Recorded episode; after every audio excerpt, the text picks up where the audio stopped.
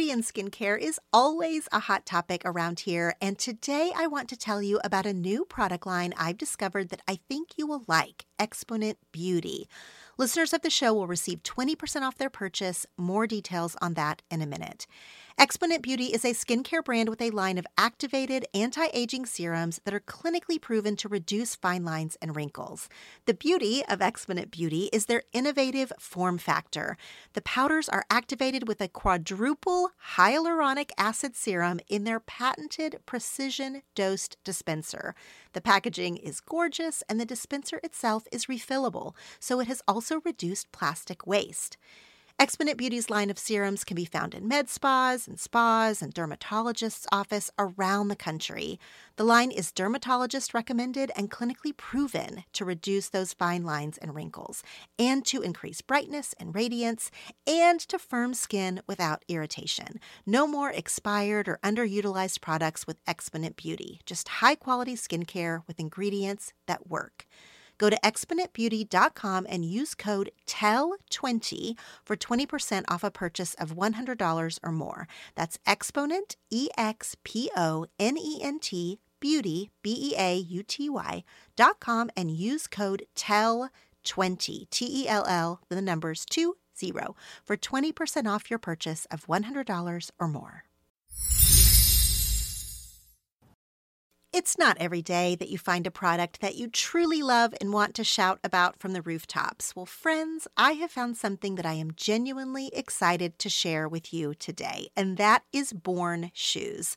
Born shoes are made with the best top quality leather with functional stitching and flexibility. They are lightweight, but they're also supportive. They are great for all casual occasions, extremely comfortable, and especially good for travel. The brand recently gifted me a pair of the Ithaca style sandals. Of course, they are beautiful. The footbed has extra foam for added comfort and with a slight heel for lift. I am positive that I could walk all over London in this pair of shoes, just like I did in my Born sandals last summer. Born Shoes offers sandals, flats, boots, and heels in several styles and color choices. Take comfort in Born Shoes. Every season, they make high quality shoes that feel as good as they look. With artistic touches, unparalleled craftsmanship, and exquisite materials, Born designs shoes to satisfy the demands of every lifestyle. Go to bornshoes.com for a 15% discount plus free ground shipping on all full price shoes when you use my promo code TELL. That's born, B O R N, shoes, S H O E S. Dot com and use promo code TELL, T E L L, for 15% off and free shipping, available exclusively to our listeners for a limited time. With sunshine, outdoor activities, and so many fun things to do outside, it is impossible not to enjoy all of these good weather days up ahead. Of course, we all know that more sun and fun means more sweating, and yes, more odor. That's why I'm excited to tell you about Lume. Lume is the first of its kind in the full body deodorant world and is seriously safe to use on any and every part of your body. It was created by an OBGYN who saw firsthand how regular body odor was being misdiagnosed and mistreated. I especially love that Lume deodorant is baking soda and paraben free. It is also pH balanced for safe use on all areas of your body. You can choose from a variety of fresh scents like clean tangerine, lavender sage, and toasted coconut. Lume's starter pack is perfect for new customers. It comes with a solid stick deodorant, cream tube deodorant, two free products of your choice, like a mini body wash or deodorant wipes, and free shipping. As a special offer for listeners, new customers get $5 off a Lume starter pack with code U at lumedeodorant.com.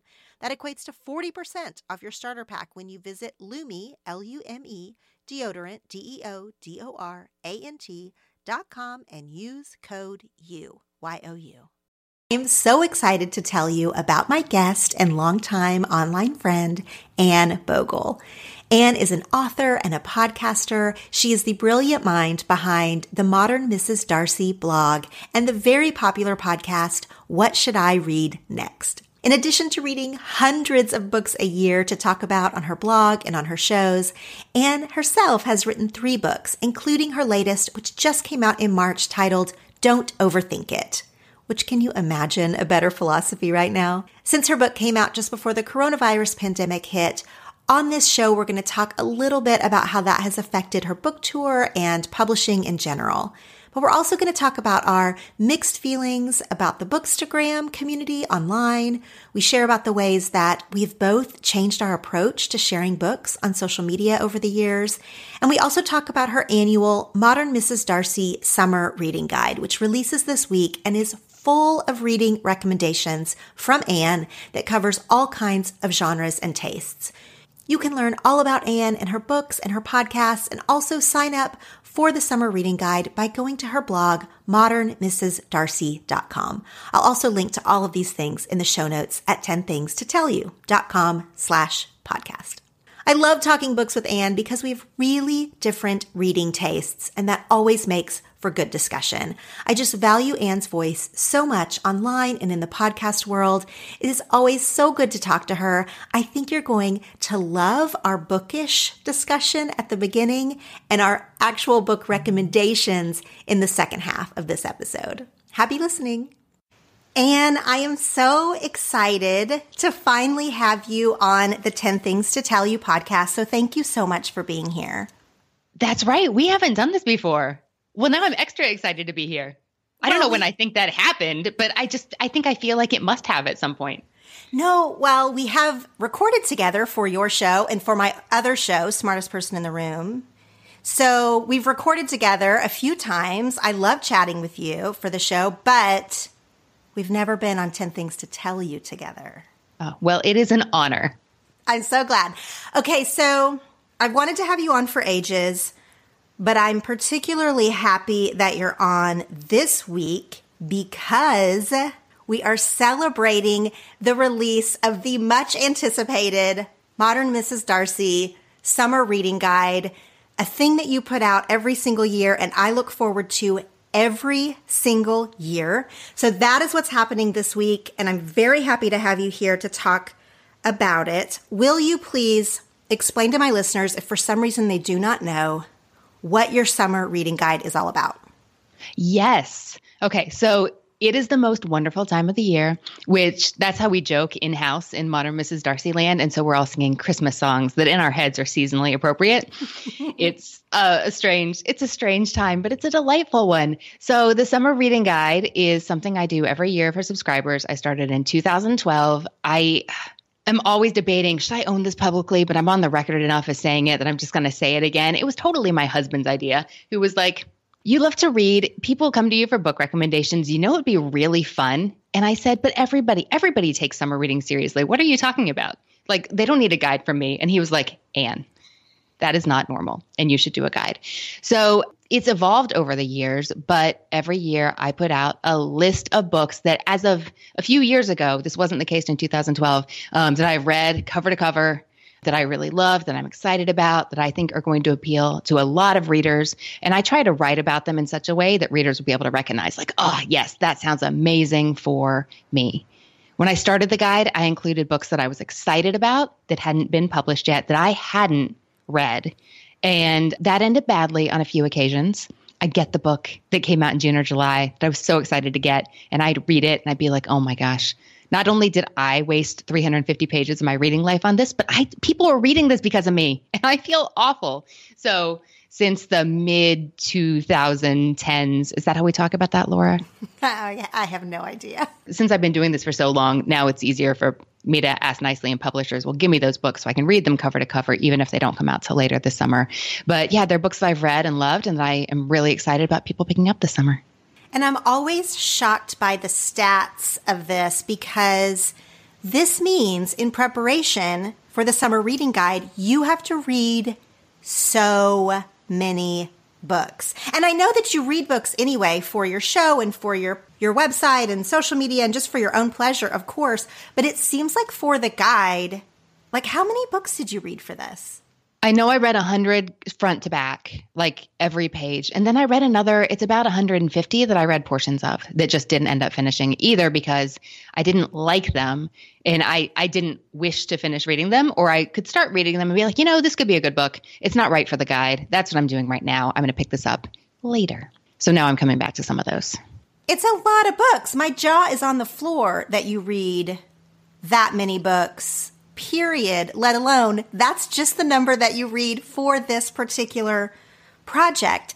But you guys, I got a glimpse a little bit early of the summer reading guide and it's amazing. You're definitely going to want to sign up to receive it. It's free. I guess we should say that because that's really important. And if you are just looking for what you're going to read this summer when you're on vacation, you know, if you have extra time, we're sort of in a weird time in the world right now. So I don't know if you have extra time or not. Either way, if you're looking for something to read and you just aren't sure where to start, I highly, highly, highly encourage you to go sign up and get the Modern Mrs. Darcy Summer Reading Guide for 2020. Super exciting. So, speaking of being in a weird time in the world, what is your you laugh or you cry?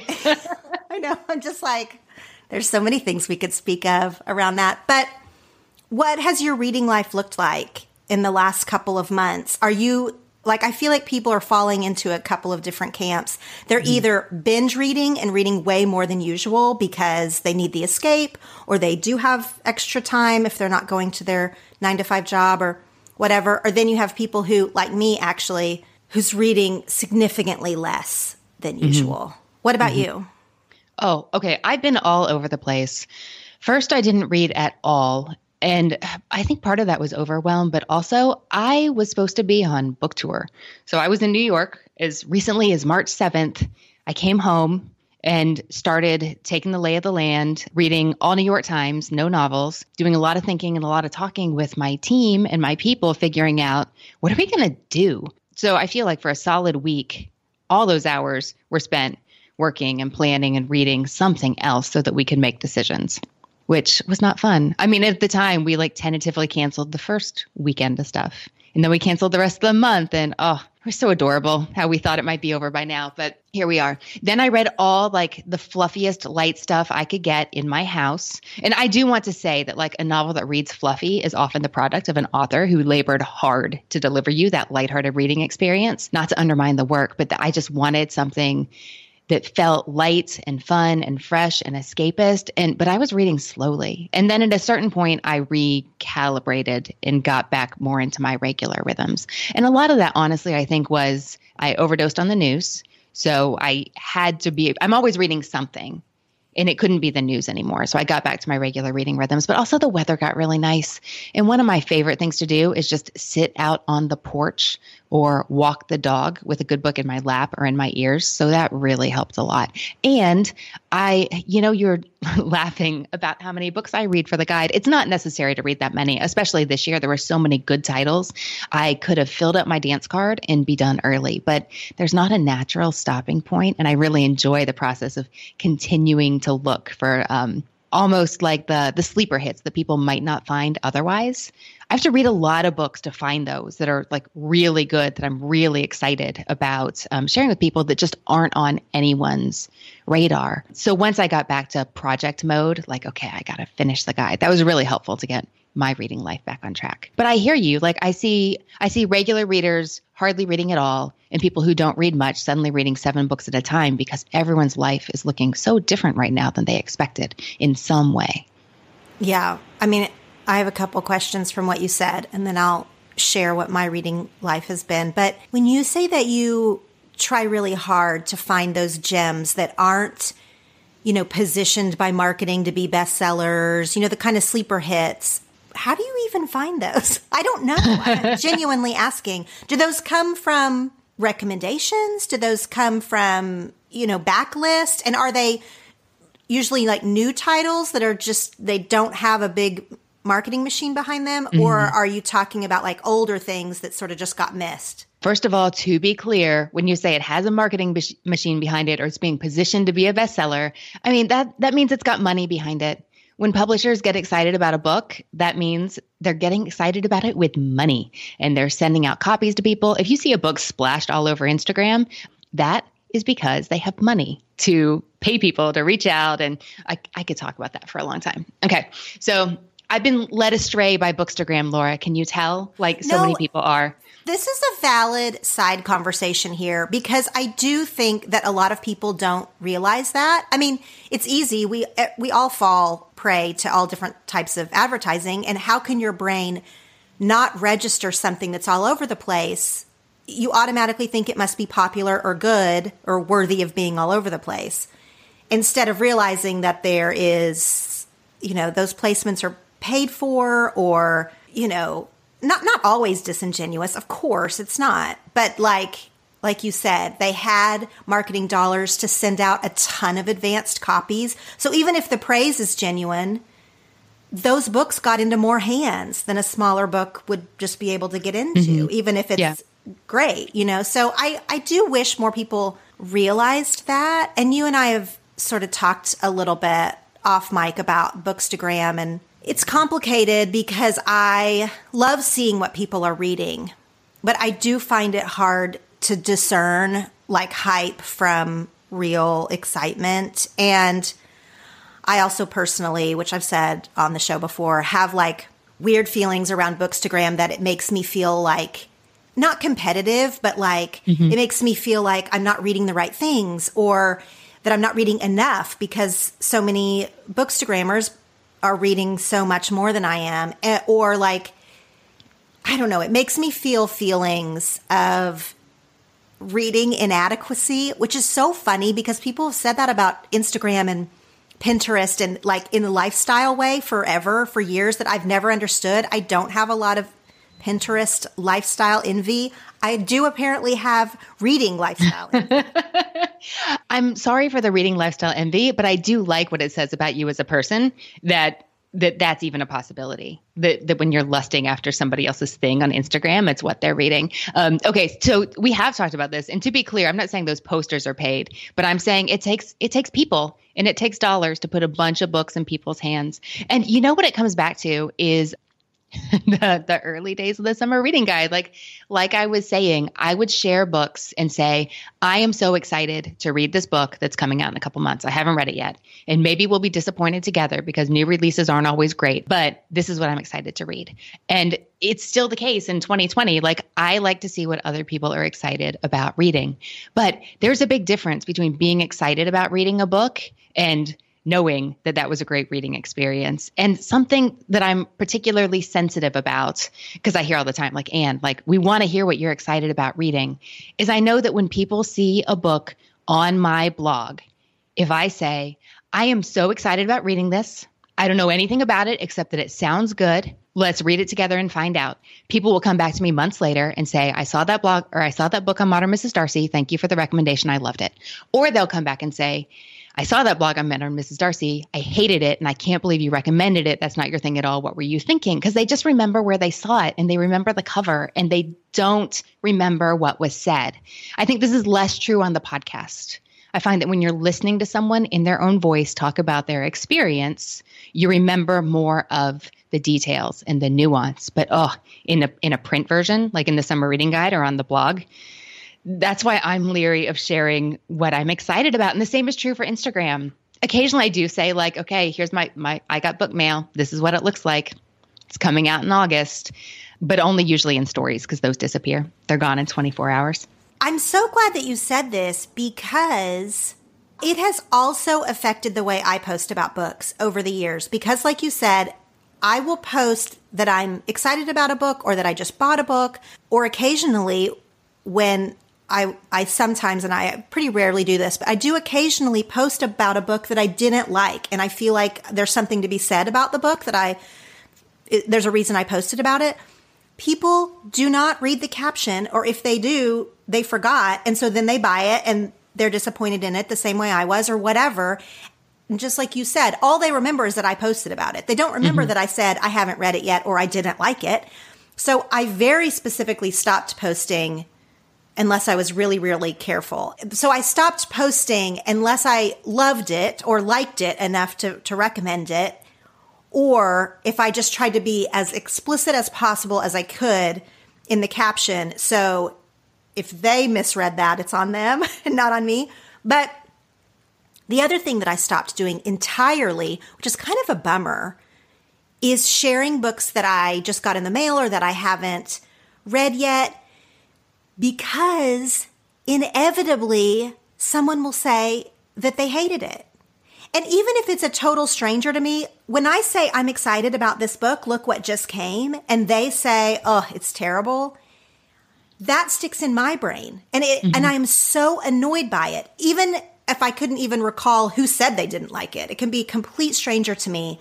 Just the fact that people are like, ugh, you'll hate it sticks with me in a way that I it just drives me completely nuts. And so, and I'm talking mostly about um, fiction and novels with this. Mm-hmm. I think nonfiction is a little bit of a different conversation here, but for fiction, I will almost never post a book that I haven't read yet.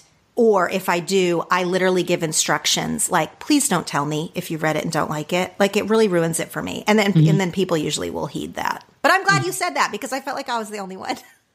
Well, and also, treading lightly here, but there is often a lack of empathy involved in the comments. That book is amazing. You will love it. Like, Laura, somebody has to know pretty much about you and your reading taste to be able to say that to you. You can't say that to a stranger. Like, just because I loved a book doesn't mean you'll love a book. One of the reasons I love to hear you talk about books is that we don't gravitate towards the same stuff. We have some overlap. There are books that I know we both loved, and there are books that I know that we both hated. But we don't read the same. And so for me just to be like, oh, I loved it. So obviously it's an amazing book and therefore you will love it too.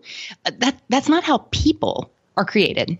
No. But if someone tells me I think you'll love it, it that doesn't stick with me as much. Like then I can read it and still be objective and be like, well, turns out I didn't actually. but if they say, "Oh, this one was terrible," then that does stick with me because mm-hmm. what if I'm reading along and I'm loving it and I'm like, but maybe is it terrible? Like I start to question my own taste, which is which is the other thing about Bookstagram, by the way. I never used to question my own taste. And now I have to really shut out the noise about something and and really think, how did I feel about this? Because I am I don't want to be, but I am influenced by all the people who mm-hmm. posted they loved it or all the people who posted it was problematic or, you know, all of the things. It is really hard for me to get centered and be like, but how did I actually feel about it? Yeah. Yeah, um, I relate to that. I am going to say really quickly about my reading life during the pandemic. And Los Angeles has been on pretty strict lockdown. I know that this is very different across the country, and both my husband Jeff and I have been at home. I work at home anyway. Um, Jeff's movie production got shut down, so he's been at home. I know that everyone's situation is different if they've been able to work, if they haven't been, if they're at home, if they're not. In Los Angeles, in our household, we have been physically in our house for almost nine weeks. like we've seen almost no one. Now, at the beginning of this, a tiny little silver lining in my mind was, well, if we're going to have to stay home for 30 days, which is what we thought at the time, I'll just get through my to read stack. I mean, I didn't think like I wasn't like glad about that, but I was like, well, this is what will happen. And that is not what happened. I mean, first of all, I kept buying books like a psychopath. so I was just adding to my to read list. But then secondly, I could not concentrate on anything especially fiction. And I tried. And so I just went straight nonfiction for like six weeks because it was just the way my brain was working. I was also taking in a lot of news and podcasts and things like that. And I was trying to be mindful of it, but basically I was taking in a lot of information and I just was in that mode. And so I just stayed in that mode in my reading life. I was f- completely unable to switch. Also, I am not an escapist reader. Mm-hmm. So a lot of people read to escape, to not think about the world and the, you know, whatever. That's just not, has never really been a reading motivation for me. And so it wasn't helpful to me. It wasn't, I wasn't finding comfort in novels or in checking out for a few hours in a story. That just wasn't, that's not why I read in the first place. So it wasn't helpful, even though I felt like it should be. It just wasn't. So I've read a lot of nonfiction. I had to like I had to really like reach to find fiction to talk about today. but I do have it. I do have it. So, okay, we're going to talk about, we're each going to share some books. I'm actually sharing books that I've read recently that I want to talk about. You are going to share a few books from the reading guide that you think I would like or the listeners would like, like some of the things you're excited about. And I also am glad that you mentioned we have different reading tastes because we do. And I actually love that about us because I just think it's like an interesting dynamic because in some ways I feel like you and I are alike in a lot of ways. I mean, you know, from what I know you online and I followed you for a long time and, you know, we've been online friends. And so I just think it's interesting that we, we really diverge in our reading tastes. I think I like darker than you. Oh, absolutely. Yeah. and maybe you like historical more than me. I'm going to say I don't read a ton of historical, but you know what's interesting about historical fiction is that statistically speaking, people who read a ton of books read a ton of historical fiction. Obviously, not always, because you read a ton of books, Laura, but that's a thing. And there's a what, lot of historical out right now. What's your favorite? Oh, historical has gotten ultra popular in the last few years. Like, as true crime has gotten so popular on TV, historical fiction has gotten so popular. It feels like to me in the reading community, and I'm not a historical fiction person, and so I'm always like, Ugh. what is your favorite genre? I mean, I know that's hard to make you narrow, but like in general, because mm-hmm. I could mm-hmm. say my reading tastes are pretty dark. I would say dark and quirky is what I like. What do you like? I like, I call it compulsively readable literary fiction. I want a literary novel that still has a driving plot to pull me forward. Because you don't get both a lot of the time, but I really like to get both. Um, like Rules of Civility, anything by Maggie O'Farrell. There's a Brit Bennett book coming out this summer we could talk about on that note. Beautifully written, um, definitely like playing to the styles and themes um, coming out of MFA workshops, but like you want to turn the page because you want to know what happens next. That's oh, I'm so excited. You, that is your taste. Totally, you're right and we do have overlap. I don't mean to say that we we don't. We do, and I think we both like prioritize good writing and like that kind of thing for sure. So tell me the first book on your list that you wanted to share about today. Okay, let's talk about that one I just mentioned, which I'm going to call historical, but like it only I mean, what what is historical, Laura? So seriously, because um it floored a lot of people to see like last year's Daisy Jones and the 6 categorized as a historical novel because they think, oh, I don't like historical, but is Fleetwood Mac really history? I mean, you know, it depends on how you play that.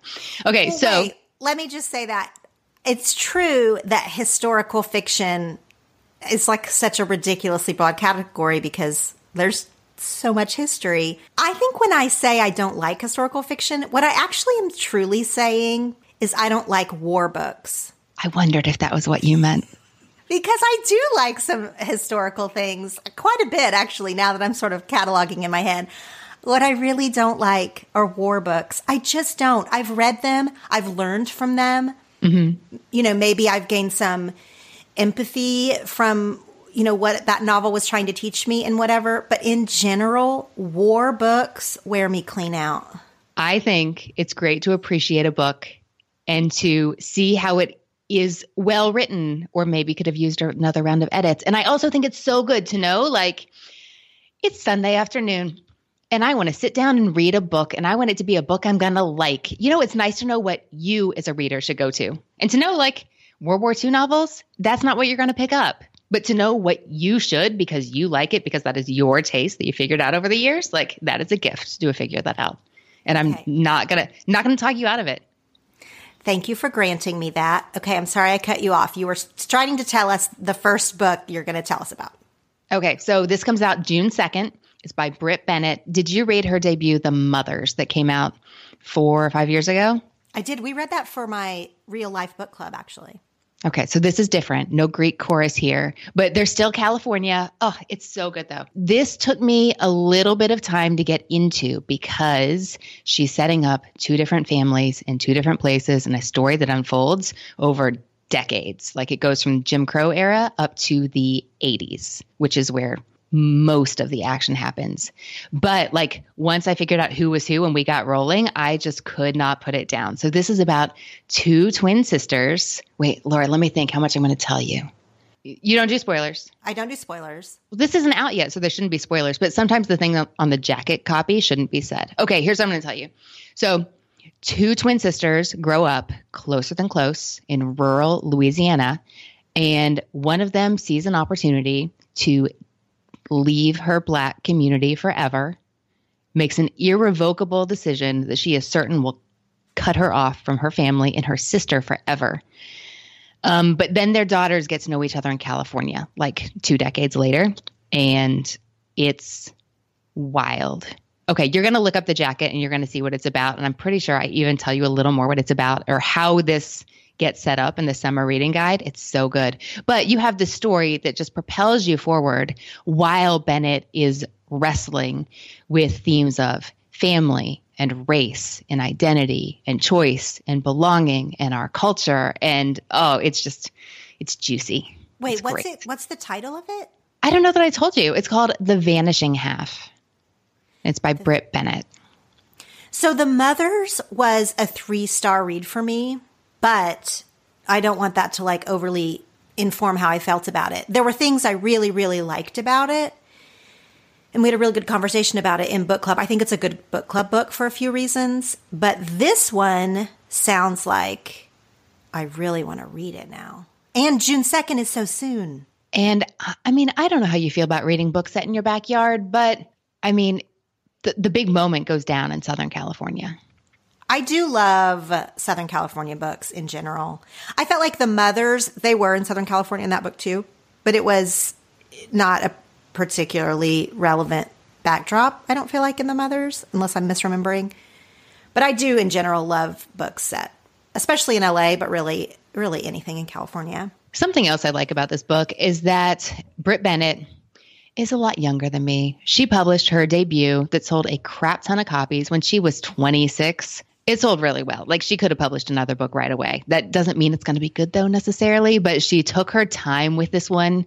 It's a different kind of story. It's got a lot more sweep. I just really appreciate the fact that this has clearly been carefully done and wasn't rushed to print by anyone. In fact, I've actually been watching the publication date going, they've been waiting for this for a long time, and publishers are pushing back a lot of books into fall or even 2021 because of the COVID 19 situation. Like, are they gonna are they gonna pull this? But I, I'm checking every day because the summer reading guide, as of right now, is still June 2nd, and I'm excited for people to read it. I'm glad you said that about her being younger because uh, anyone who's listened to me for a while now knows that I have been reading a lot of books with racial uh, history, racial themes like that is something I really want to educate myself on, something that I care a lot about. And when you said that she is younger writing this story, I that really also kind of perked up my ears because I've been reading uh, not a lot of younger voices in that space, to be honest. Mm-hmm. And so uh, it's just another way to like, you know, learn and take in that perspective. So I'm actually glad you mentioned that because yes, yes, I definitely want to read this one. This is a great pick. Well, you know, I want to hear what you think if you do. I will. I will share for sure. The first book I want to talk about is My Dark Vanessa by Kate Elizabeth Russell. This book came out earlier this year. I mean, just a few months ago, but just a few months ago seems like 17 years ago. it sure does. I mean, I think I read this book in March, kind of right before uh, we went on lockdown here. And it honestly feels like I read this book in like 2015. I don't know. Okay, so I'm talking about this book because I haven't talked about it yet publicly. And it's dark. you haven't read it yet, right? There is no yet for me. Like I know enough about it from readers that I even readers that I turn to like to get book recommendations regularly who read a lot darker than me are like and like this is too much for me. You are just no. I just want you to know no, not for you. So you're totally right. It is I was going to say you could talk me into it though. Okay, but no. It's definitely not for a sensitive reader. So the premise is teenager, a young troubled girl at a boarding school and she's on scholarship at the boarding school. She does not come from like a super wealthy family or anything. East Coast boarding school has a sexual relationship with her professor, which I mean, I guess it's a teacher, but it's like a professor, sort of almost like a collegiate relationship, even though it's high school, which matters. Of course, it matters. She's 14, 15 when when this starts.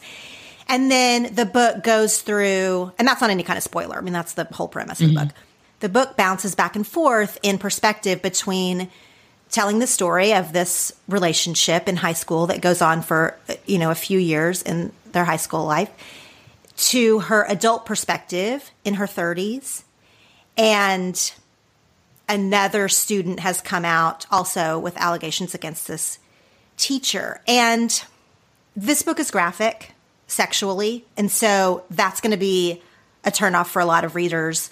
Not only the graphic nature, but of course, this is inappropriate and illegal and all the things that make you feel very awful things inside. So it's a hard read. If this is a trigger for you, or, you know, if you don't like reading very detailed descriptions of these acts, it's just not going to be for that type of reader. So there's that, especially knowing that this is a, a, teenager when this is happening. So that part's hard. That's not the part that I think is important about this book. It is so interesting to hear her thought process when she is a teenager because I believe that, like facts on the ground, this is an abuse situation a manipulation, all of those things. But you're you're reading it from her perspective, where she thinks she's in love with this man. Mm-hmm. So to hear her thought process as a teenager, bouncing back and forth with her thought process as a full blown adult, it is so interesting because you're really in the mind of someone who is in such a manipulated relationship. You know, it, it just it's asking you are is it stunting their growth, their emotional growth? Like at what point is a switch flipped if it is and maybe it's not that like oh my gosh this was abuse versus this was a love relationship like so you mm. sort of see her progression that isn't what you expect. I mean, uh, that this is where I don't want to give any spoilers, but it's it's not what you expect. But you're also seeing her react to the outside world because of the other accuser that comes forward, like how they're reacting to this man and what teacher student relationships are and everything. And in her mind, she's screaming, No, that's not what this is. And so you're sort of watching almost an awakening. Mm-hmm. And it is not cut and dry for her. And you want it to be because we want everything to be black and white and we want to say, like, you know, we want everything to be good or evil. And it's I just thought it was fascinating. I've thought about it now for weeks just because it almost brought up perspectives that I'd never thought about. Um, and I'm not even like getting into the details of this. I actually hope I haven't said too much, but I do think that this particular book is the type of thing that you really, I really want people to kind of know what they're getting into a little bit because it is so graphic, because it is very emotional, and like this isn't one you would want to go into blind. Mm-hmm.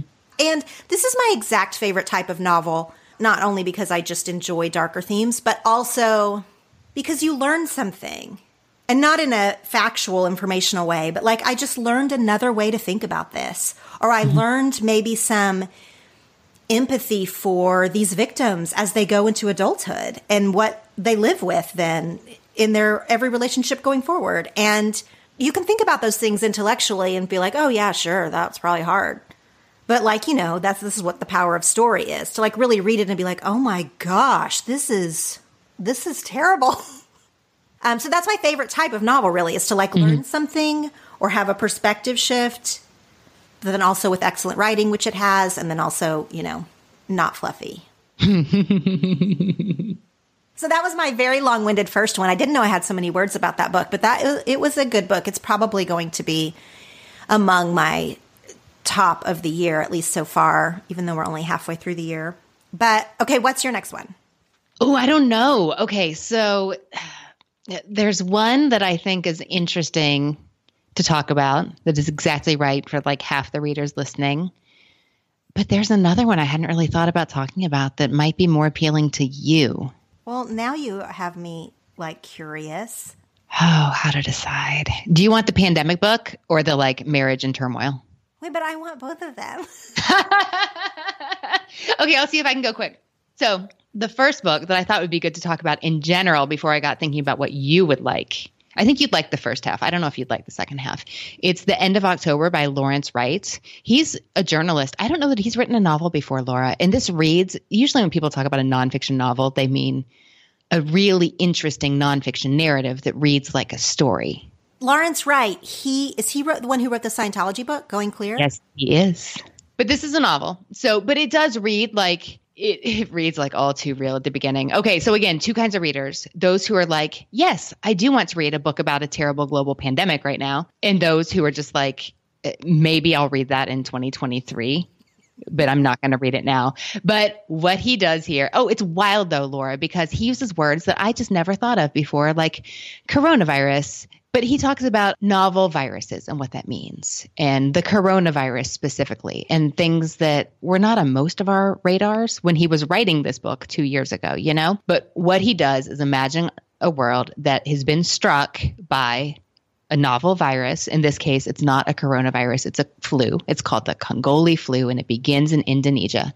And the specific vehicle for spread here is that there's one driver who doesn't get stopped when he's leaving the camp that got infected, and he goes straight to the Hajj, the annual pilgrimage where everyone comes to Mecca. Millions of Muslims are there for their one time a year, and he's there, and it's highly contagious. And then they fly back home and seed. Mm everywhere. I really enjoyed reading this book the same way I enjoy reading like any kind of retelling because I'm reading the story in front of me, but I also have the fun puzzle of looking how the author's aligning their source material with the story. And here I was like, ooh, what's similar to right now and what's not? And that was really fun for me for the first half of the book. And then the second wave came and it got really, really ugly in the book and it was not fun anymore for me. but I finished it but he is a journalist and he's like, I'm a researcher. I talk to people. I see the writing on the wall. I learn from history. Like, it's not that coincidental that it looks so much like real life right now. What's the name of this book? Oh, I don't know that I told you. It's called The End of October and it just came out April 28th. I feel like I've seen a couple of people reference this just because it, it's I mean, it's freaky. It is it's freaky, freaky. Yeah. Yeah. So, but the other one that is more invented, but also dark in a different way. It's called Sea Wife by Amity Gaige. Do you know this? No, I don't know that author or that book. Okay. Um, it's not, I keep wanting to call it her debut because she was not on my radar before, but this is not her first book. It came out the same day on April 28th. But this is a literary thriller, another genre that I really like. And it was inspired by a 2014 Coast Guard rescue where it cost the government a whole lot of money to get these wealthy sailors who did not know what they were doing off their yacht in the middle of the Pacific and pull them to safety. But in this novel, there's a couple whose marriage is not going so well. Um, he's totally having his quiet midlife crisis. She's a poet who feels like she's sublimated all her desires to her husband's. They have two little kids that she's not crazy that she's the sole caretaker for. So, what do you do but sell all your stuff and go live in a confined space in the middle of the ocean together? Which is what they do. So, at the very beginning of the book, the wife's back home. She's sitting in the closet. You don't know why. Her husband's not there. You don't know why. And she's asking herself, where does a mistake begin?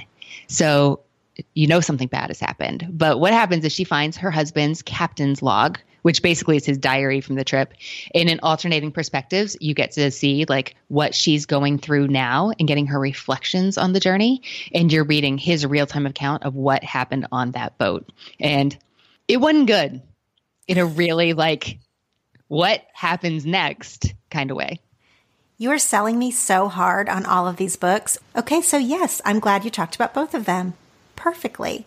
Okay, this next one we don't need to give a ton of words to actually because so much has been said about it already.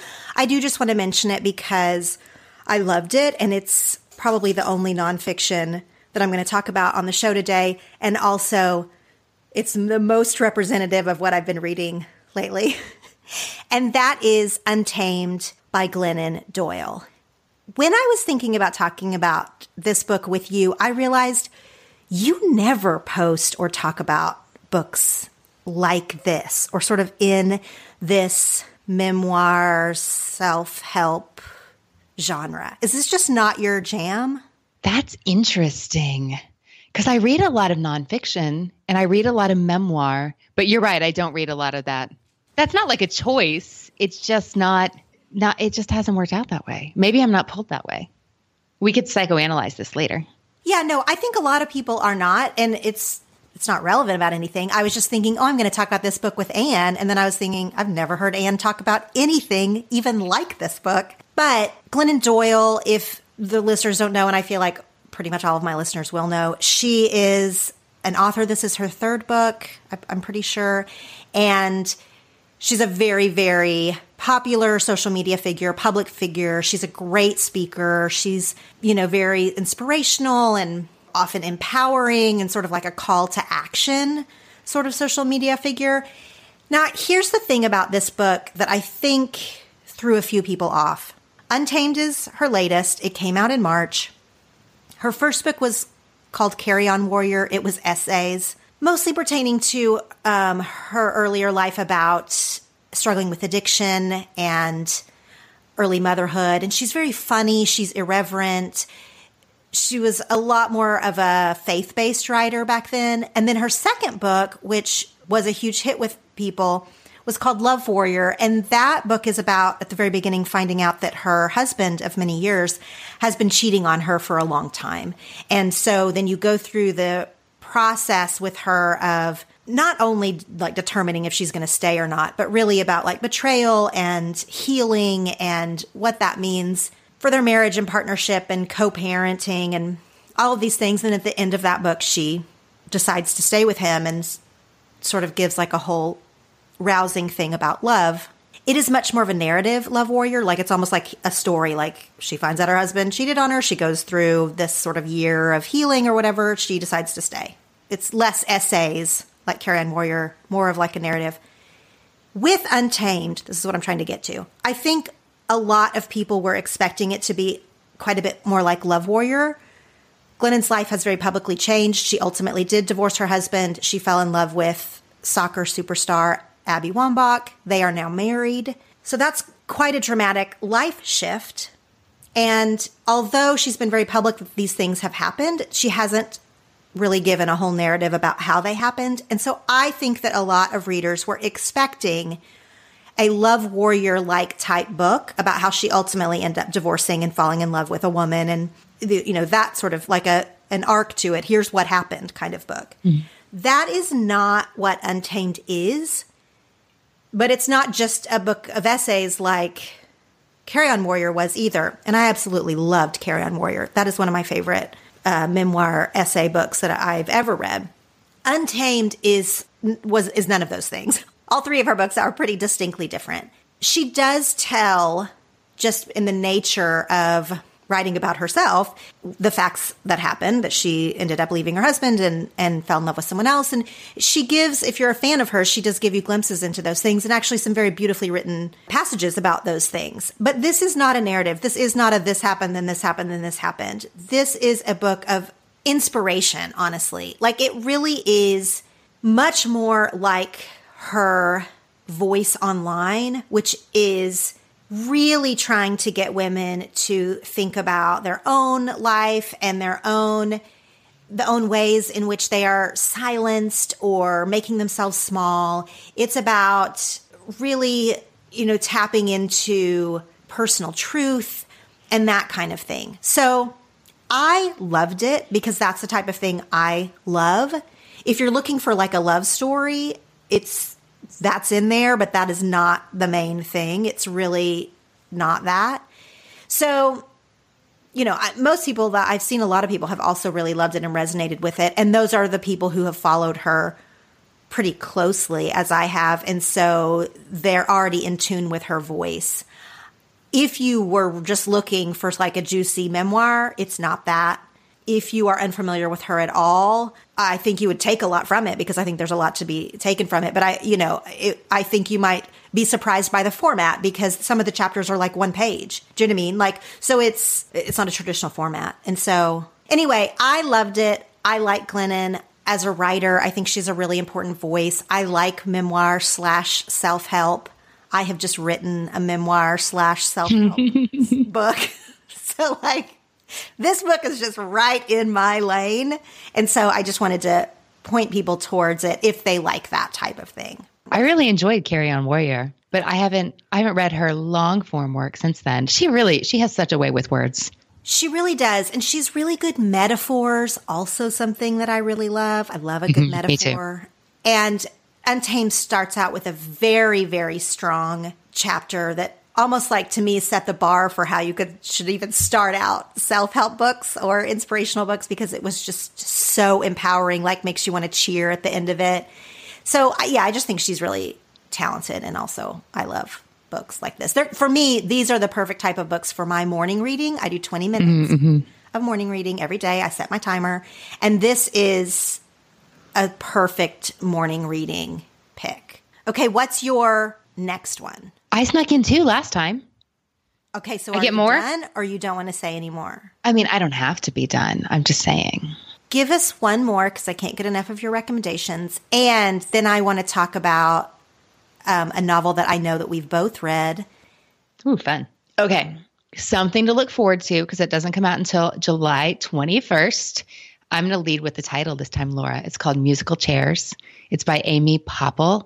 This book was such a fun surprise for me. I did not read the author's first book, Small Admissions. I started, I just couldn't get into it. I really enjoyed Limelight, her second book on audio, which is where a mother who kind of needs a job after she's wrenched her family out of Texas and is now living in Manhattan basically ends up being a Justin Bieber like stars mom slash babysitter and really comes into her own and brings her family along with her. It's so sweet. But that's not what we're talking about. We're talking about musical chairs out this summer. And it's not relatable to the life we're living right now in a lot of ways because these people are traveling and they're going to New York City for the day. But in another way, this is about a woman with a newly ish empty nest who has planned her perfect summer but then she is thwarted at every turn and everything goes to pieces. And I imagine that that aspect of her life in this novel's premise is something that many of us can relate to right now. Oh, but Amy Poeppel is funny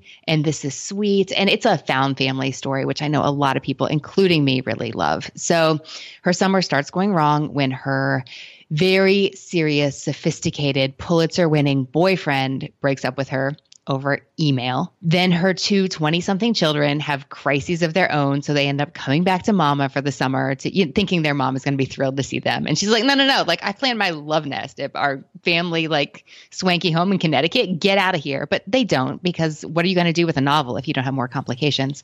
And then her work life starts falling apart. She is a member of a classical trio. So this book very much put me in mind of the ensemble by Aja Gabel that came out two or three summers ago, which I also really enjoyed. This one has a different tone This one is a lot funnier.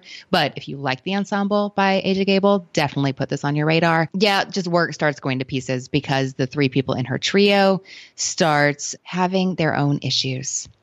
And then her father, who's a big deal musician, sets his house on fire accidentally. So she's just like literally putting out fires all over the place. And also, this situation from her past comes up, and it's kind of a big deal. And I just really enjoyed watching this poor woman deal with all these like these problems. They're not my life. That's probably why they were so much fun to read about. Um, they were realistic with just the right amount of zany. It was just such a fun summer read. And also if you do like stories about put together families or stories about second chances this is a good one. And i got to say special credit here because the ending is just spot on she nails it. And that's always extra satisfying. Oh, that is extra, extra satisfying. Okay, so I want to talk about a novel I know we both read. And I have read so few novels, as I've already said, lately. And I have totally mixed feelings about this one, but I'm still thinking about it weeks and weeks later, which is why it's especially notable to talk about. And that is the novel Saint X by Alexis Schaitkin. I hope I said that right. So you read this one, right? I did. I listened to this on audio back in the fall, a little bit before it came out. Okay, so you listened to it and I read it. I don't listen to fiction at all on audio, but I can imagine that they are different experiences. I wish that I could like split test this and see what it's like to read the book and then read the audiobook because I feel like they're definitely different experiences. But you can't do that. Like you can never read a book again for the first time, and I find that really frustrating. I, w- I, I can't do audio. I just can't follow it. Again, brain problems. But Saint X is about a family who goes on vacation. It's parents, a mother, a father, and two daughters. One daughter is in college, and then there's quite a bit age gap, and then one daughter is young. She's like seven, I think, or something. And they're on this vacation at this beautiful resort in the Caribbean, and the college age daughter disappears. It has a lot of Natalee Holloway in Aruba tones at the beginning. And I, you know, that's purposeful. It also taps into like, that's a story that so many of us have followed, even if just loosely. A lot of people know who Natalee, who Natalee Holloway was and that she disappeared on vacation. And a difference here is that this, I think I can say this. I don't think this is a spoiler really. Is that the daughter is found dead within a few days. And so the the premise of the book is everything that happened to their family, especially the sister afterward because they have no answers solid answers on what happens to her. So, what I found notable about this book is something that very, very rarely happens to me is that I didn't love it at first. In fact, I was really only finding it okay for a long chunk of a book, like the first three fourths of the book. I was sort of just like, eh. But I cared enough about it to like find out what happened, you know, to sort of find the, out the conclusion. So I finished it all the way through. It should be noted I have no problem giving up a book. Usually, if I don't like a book, I will quit reading it. So, this is why for me, it was a big deal. This never happens. That then the last quarter of the book, I was like, this is actually so interesting. because, you know, part of the storylines are some of the people that are native to the island, the islanders there who worked at the resort where the family was staying when she disappeared. You know, there's some of those people, then then also the family, and you know, this is a, a thriller. Really, is this a thriller or like a mystery? I don't know. It's I, you know, I'm struggling to not say too much, but I thought this book was okay, okay, okay, and then I was like, whoa, this is like sociologically fascinating by the oh. end. I wish we were at book club because I'd want to be like, Laura, tell me about the exact moment. Because I remember just, I, I love a book that can stop me in my tracks. And I remember getting to a certain point and just going, oh. It was when the taxi driver turned around and said something to her. And I was like, no way. Is that when you gasped? Well, see, this is what we need to talk about in book club and not in front of a bunch of people who might not pick up this book. But so, okay, so yeah. listening on audio, I feel like it takes me, it's harder for me to get oriented at first because I'm probably listening while I'm running or have my hands full. And so I can't flip back and forth and be like, who was that character again? Who's that person? Why does that matter? What happened? But once I'm oriented, I just feel like the the telling of it, if it's any good, just really propels you forward. So I didn't have any problem getting into it. The narrator's voices, the accents are so good and so atmospheric because so much of it is set on an on an island on this fictional island of Saint X where the the tragedy happens.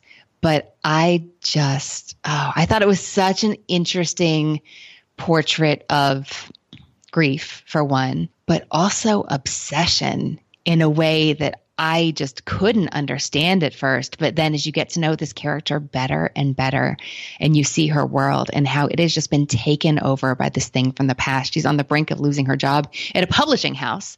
A lot of readers are going to think that's a fun little detail um, because she's so consumed with with the past and i found that aspect of it really interesting i liked that part being obsessed with the death of her sister and trying to find out who did it from afar. She lives in New York City in her adulthood.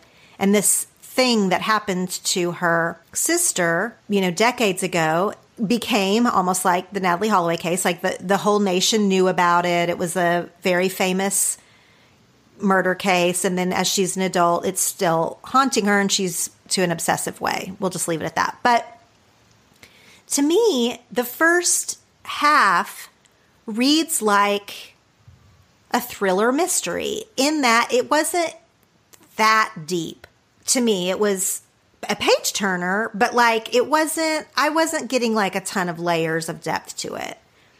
The back half, especially even just like the back quarter, like I said, you meet some new characters from the island that you haven't met in the in the beginning. Oh, I forgot about that. It's almost like the the back quarter is a lot more literary fiction mm-hmm. to me. Even though there's a big twist and there's a reveal and you know there's the elements of a of a mystery thriller t- towards the end as plot points. But in character and stuff, it's so much heavier in that to me and layers and like, oh, like this is not, again, this is like not a cut and dry thing. Like, how do I actually feel about this? And relationships. And obviously, these are, this is a Caribbean island. It's catering to Americans. And so there's some stickiness there. And like a lot of that stuff that was super interesting to me happened at the end of the book. Where mm-hmm. at the beginning, maybe they're trying to draw you in with the mystery of it all. But I was just sort of bopping along with this book again at like just a three star mentality. And then suddenly I was like, oh no, wait, like this is so interesting mm-hmm. at the end. And again, this just doesn't happen to me very often. Maybe this does happen in books more than I know, and I give them up, you know, I quit reading them before I get to the end.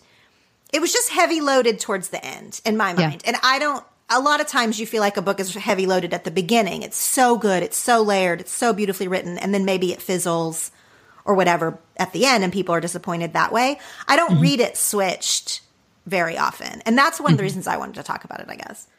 That is so interesting. But also I want to say that that is not the norm. I I freely abandon books even if I'm like at the 80% mark, but I don't want you to feel like forevermore that you need to like become a finisher because you had this amazing experience. It is rare, and I think that's what makes it so special for you. Yeah, I mean, I don't. It wasn't the first half wasn't terrible for me, or again, I would have, I would have quit reading it. I did care enough about where this was going to finish it, and was ve- and just was very surprised by the end. So I purchased this book. I pre-ordered it, which I tend to do when in the certain times of the year when like big lists come out. Mm-hmm. So at the end of 2019 when there was like the most anticipated books of 2020 or like from your reading guide the books that haven't come out yet if they sound intriguing to me like big moments like that i will pre-order novels especially and i forget about them and then they show up at my door so this was one of those that i had pre-ordered at the end of the year and it arrived in march or whatever and i read it, it and it's a fairly quickish read it's like a weekend read for me and i haven't heard much about it about St. X? Yeah. Oh, that's interesting. Did you hear a lot? I mean, you read it early, I guess, but like, was there buzz around this that I missed? if there was, I didn't see it. And I know that I talked about it on the podcast on What Should I Read Next. I remember the episode. It was the one with Amy Rohn, who works with uh, Simon and Schuster. I don't know when it came out, but I I did expect there to be more of a fuss about it than there was. I almost put it in the summer reading guide. That's funny, but I didn't because I felt like I talked I talked about it enough. And it was a January release and I want to squeeze in, you know, more summer ones. So that's really funny. These type of books are actually a little bit hard to talk about because you don't want to give any spoilers and and this one is full of spoilers because there's actually quite a few twists at the end. And I don't, and they're not like zany twists. I'm not really a zany twist person. They're, they're realistic twists. I mean, like you do find out how the sister died or whatever, which is good. You know, you, you kind of want to wrap all that part up, but they are hard to talk about. But I'm mentioning this because A, I haven't read very many novels and I just think I do like talking about books that surprise you emotionally versus just being like, yeah, this was good, this wasn't good, whatever, you know.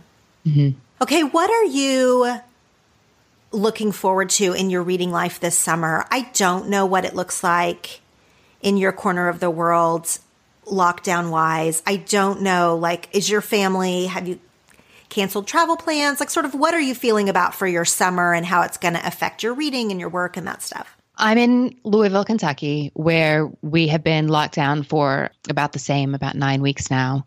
And we're talking about relaxing a little bit coming up. I mean, culturally, but my husband is like, yeah, we're not going anywhere. All the kids stuff has been canceled. We had some Modern Mrs. Darcy, What Should I Read Next? Don't Overthink It events this summer. Those are all canceled. Summer vacation canceled. Um, like my kids don't have practice. Laura, it's all canceled. We're not going anywhere. Um, and it's funny when we did the summer reading guide this year, I plan ahead. I take photos at the beach. We have a lot of outdoorsy things. I stage all these photos like on my front porch, on my sofa, because I just thought it would be mean to take photos of all the places you're not going. And while we want to think about how we'll go there again, oh, why do that? You know, just to, I don't want to be out of touch like that. So also I need to get my own head in gear. Like, Anne, this is what your summer's gonna look like. I talked about your book, Don't Overthink It, in the intro already. I really, really liked that book, Anne, and I have used your principles now multiple times to not overthink it because I can totally spin out in my head. Do you feel like, you know, you said your husband was like, yeah, we're not going anywhere. Has the don't overthink it philosophy sort of helped you during this time or making plans going forward? Uh, like maybe even around your book tour, yeah. you're like, yeah, we just, we have to cancel. We can't, I don't know, like, has it, how has that affected your book actually? Okay. So the pandemic has only done good things for your book sales if you had the foresight to make like children's math workbooks. If that's your situation, you're doing great. It's not been good for my book sales. But what has been good for me is writing that book. Like something that I came to because I wrote that book is the idea of making in the book, I call it values driven decision making, which sounds like the boringest thing ever. But it's been interesting to make my own decisions about what we're going to do with our lives and our book tour and our business in light of COVID 19, but also watching how other people are making theirs. I don't know what things look like from where you sit, Laura, but from where I am, it's been really interesting to see which of my kids' schools are handling the situation really, really well, and which uh, do not seem to be so much. Which businesses are like killing it. I think um, clearly putting people first and clearly communicating and seeming like, I mean, I didn't know I wanted my local gym to be a big community leader here, but they've done an amazing job of saying, this is what we care about. Therefore, this is what we're doing. We don't know everything, but this is how we're deciding. And then some, some businesses and organizations that shall go unnamed have obviously led out of out of fear, out of bristliness, instead of really leading out of what what they care about or it's been revealed that they don't care about the things that I had wished they'd care about.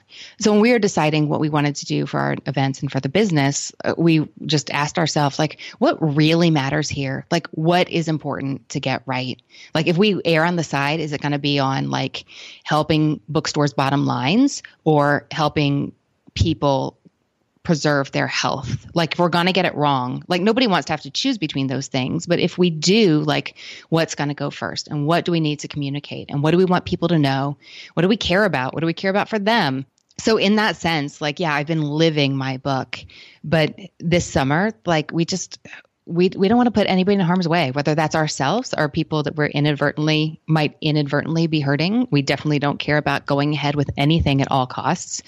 And if that means acknowledging like this sucks, but you know, reading on the porch isn't so bad. Maybe this summer we'll prioritize the mosquito care because I live in Kentucky and we have a lot of bugs. But yeah, we're not doing anything. We're staying home. So every year around this time after reading so many contemporary novels for the summer reading guide i'd love to go old like catch up on the stuff from 10 years ago from 20 years ago and i always end up reading something real old like jane austen in the summer. And then i'm already starting to uh, i mean i love this but also i'm like oh anne really? But i'm starting to read for fall. I read two excellent books in the past week that are coming out in September, or they had better be. If publishers are still bumping back uh, September dates, I mean, there's no way, they, or what, Anne, you know, but I, I'm not going to be a happy camper about that. I know so many things are affected. I actually think that your book is like the ideas in Don't Overthink It are especially timely right now. And I am so bummed for you that you didn't get to go on book tour and talk about this more. But I think that this is prime time to overthink things, to overthink how we're going to do things when really there is a way to make a simple decision based on like you said our values or like what we want how we want it to shake out and it, mm-hmm. it's it's been helpful to me to be like it's right now in the middle of everybody trying to make decisions or justify the decisions they're making or anything mm-hmm. like that. You know what I mean? To just get back to basics and be like, no, like don't overthink it. What feels right? What aligns with our business self, our family rules, our, you know, like what best aligns here? And let's not try to skirt that, cheat that, shimmy our way around that. Like, let's just not overthink it. Like, this is it. We're stuck at home for a minute mm-hmm. and mm-hmm. it, it's not much deeper than that, really. You know, something I discovered about myself just just in time to put in the book is that I tend to overthink things when I don't like the options in front of me. And until I realized that, what I try to do is my brain would just go out searching for like a, a solution that I liked more. But in some situations, like right now, there's not a solution to anything that is going, you know, like, okay, my kids want to see their friends. So that would be easy to overthink. Like, how can we make this happen? What can we do? And I mean in person, I don't mean on Zoom. We are all so over Zoom. But I mean, I lead a book club on Zoom and I love it. And yet I don't want to have class on Zoom. I don't want to have cocktail hour on Zoom. Like, it's just, I work online. I want to hang out on your couch, you know? Exactly. Um, so I thought that you get that. But I do tend to keep looking for a solution I like. And there there aren't a lot of options in front of us that we like right now. And i just can't tell you how much overthinking that has spared me. Like you don't have to like it for it to be exactly the right thing for you right now. Exactly. I love that you said that. It seems like a perfect place to end actually Thank you for being on this show. Thank you for taking all this time with me, much more time than I promised you we would take. I really appreciate it because I feel like we could have talked about books for hours and hours. I will talk books with you anytime. Thank you for having me.